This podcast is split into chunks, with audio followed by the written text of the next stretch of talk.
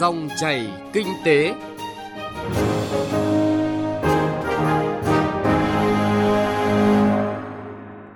Xin chào quý vị và các bạn. Dòng chảy kinh tế hôm nay có những nội dung đáng chú ý.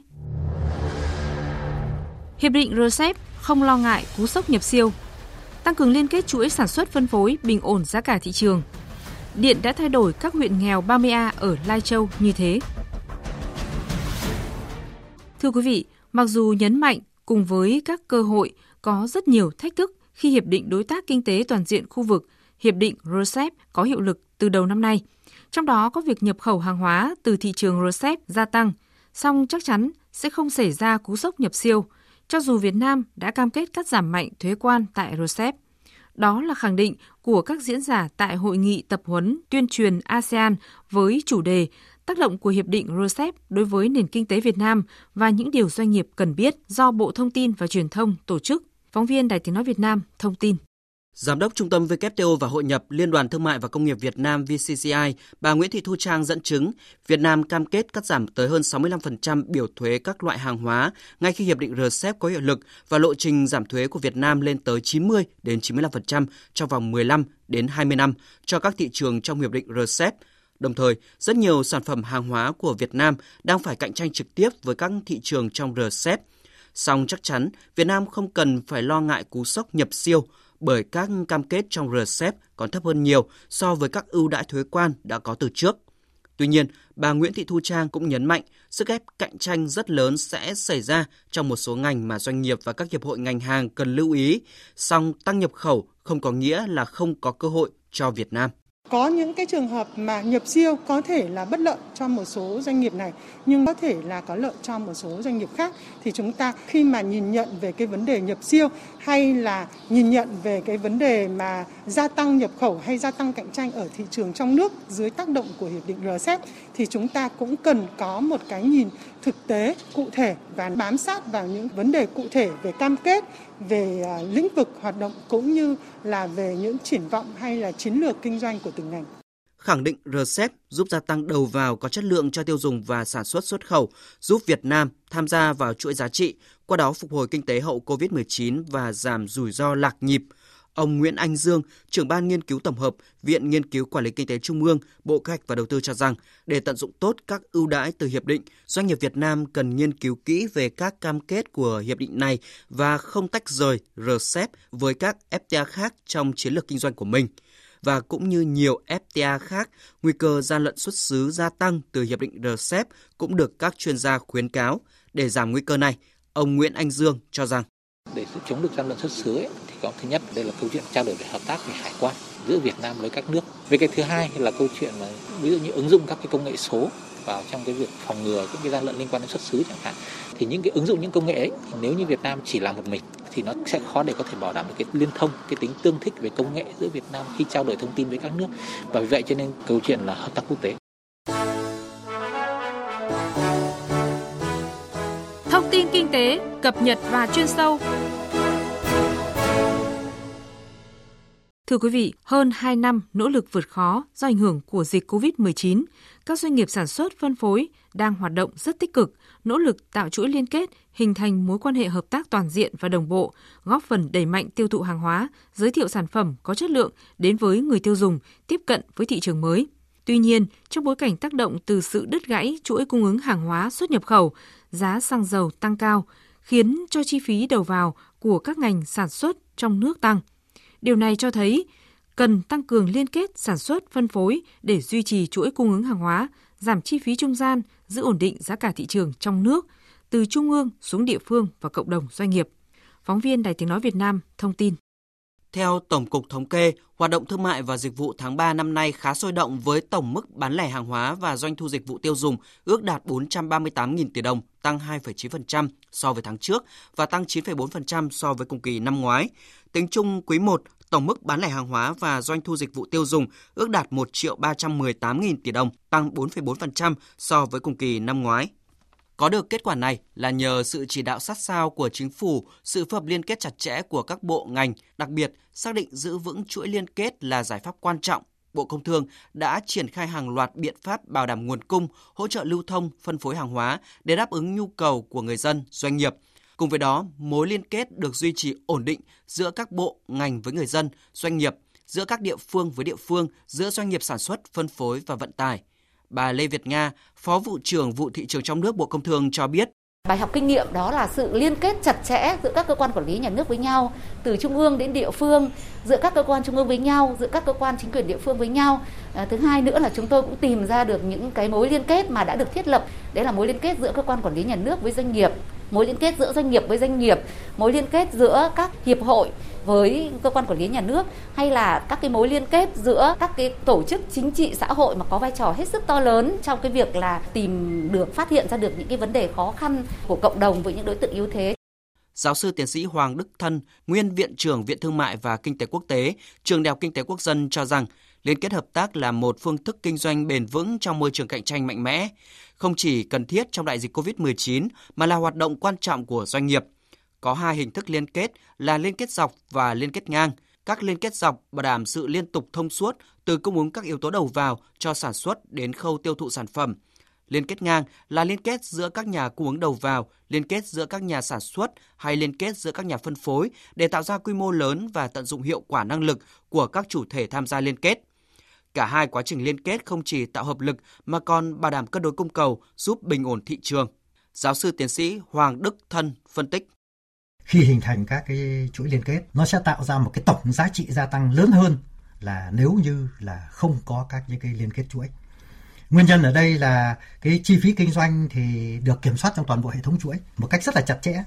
đẩy nhanh được cái tốc độ chu chuyển của cái sản phẩm, từ cái sản xuất cho đến cái nơi tiêu dùng, giảm các những cái hư hao mất mát trong cái quá trình vận động, cũng như là cái vấn đề tổ chức cái khâu vận chuyển và rộng hơn, đó là tổ chức cái hệ thống logistics trong toàn bộ một cái hệ thống chuỗi một cách chặt chẽ và hiệu quả.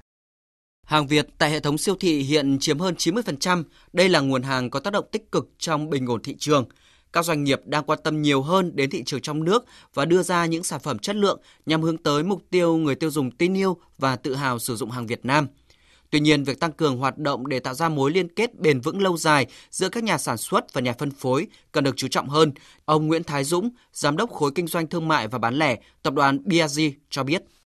Chúng tôi cũng thay đổi chiến lược tiếp cận trực tiếp đến với các nhà sản xuất. Điều đó giúp cho chúng tôi có thể kiểm soát tốt hơn về chất lượng hàng hóa qua những cái hướng dẫn, qua những bộ tiêu chuẩn đưa đến các nhà sản xuất, các ờ, hộ nông dân, các hợp tác xã. Ngoài ra thì chúng tôi cũng sẽ chủ động được cái nguồn hàng cung cấp cho các hệ thống siêu thị phân phối bán lẻ và đặc biệt là sẽ tiết kiệm được những chi phí trung gian và điều đó sẽ góp phần cho việc là giảm giá bán và thu hút khách hàng đến với mình nhiều hơn.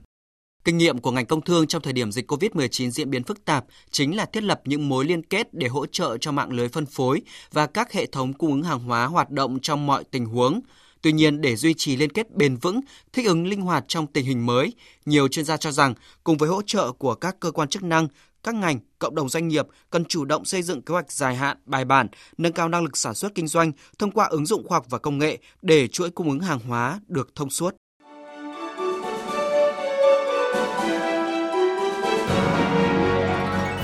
Dòng chảy kinh tế, dòng chảy cuộc sống.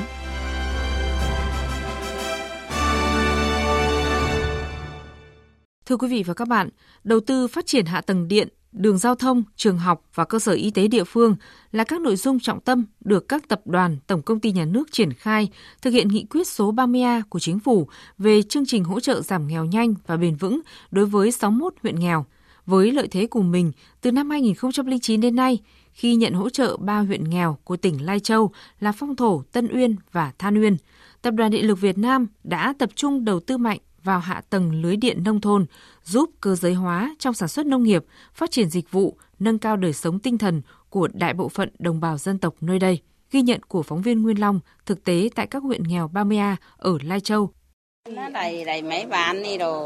Trước đây gia đình cũng thuộc diện hộ nghèo. Nhờ ơn Đảng, Chính phủ cho gia đình được chiếc máy cày nên cũng tiết kiệm được nhân lực để đi làm. Nhờ đó kinh tế cũng được nâng lên, thoát nghèo. Có điện lưới để sử dụng thì cũng thuận tiện cho gia đình chăn nuôi thêm gà, vịt các thứ nữa nên cũng giúp phát triển kinh tế cho gia đình. Vừa rồi là tâm sự của bà Lò Thị Sam, 49 tuổi, dân tộc Thái, sống tại bản Phiêng Phát 1, xã Trung Đồng, huyện Tân Uyên, tỉnh Lai Châu. Từ một hộ nghèo hơn 10 năm nay, nhờ có điện lưới quốc gia kéo về tận bản, từ chương trình 30A lại được tặng máy cày từ chương trình 135 của chính phủ, nên gia đình bà đã thoát được cảnh nghèo và đã xây dựng được ngôi nhà hai tầng kiên cố khang trang, còn mua sắm được nhiều thiết bị gia dụng có giá trị như tivi, tủ lạnh, nồi cơm điện. Cuộc sống của gia đình trở nên khá giả, con cháu được học hành, nâng cao đời sống văn hóa tinh thần. Từ một cơ sở sản xuất chè tươi thủ công quy mô nhỏ phải dùng máy nổ, chi phí sản xuất cao lại cần tới hơn chục công nhân lao động nên hầu như không có lãi. Cũng nhờ có điện mà anh Nguyễn Xuân Khá ở tổ dân phố số 5, thị trấn Tân Uyên, tỉnh Lai Châu đã mạnh dạn thành lập doanh nghiệp tư nhân Đức Hạnh, đầu tư dây chuyền máy móc để sản xuất nhân công giảm được một nửa, mỗi ngày chế biến trung bình khoảng 20 đến 25 tấn chè tươi thành chè xanh, chè đen để xuất khẩu sang nhiều thị trường tiêu thụ chè lớn như Đài Loan, Trung Quốc, Pakistan, châu Âu, cho lợi nhuận mỗi năm hơn 1 tỷ đồng.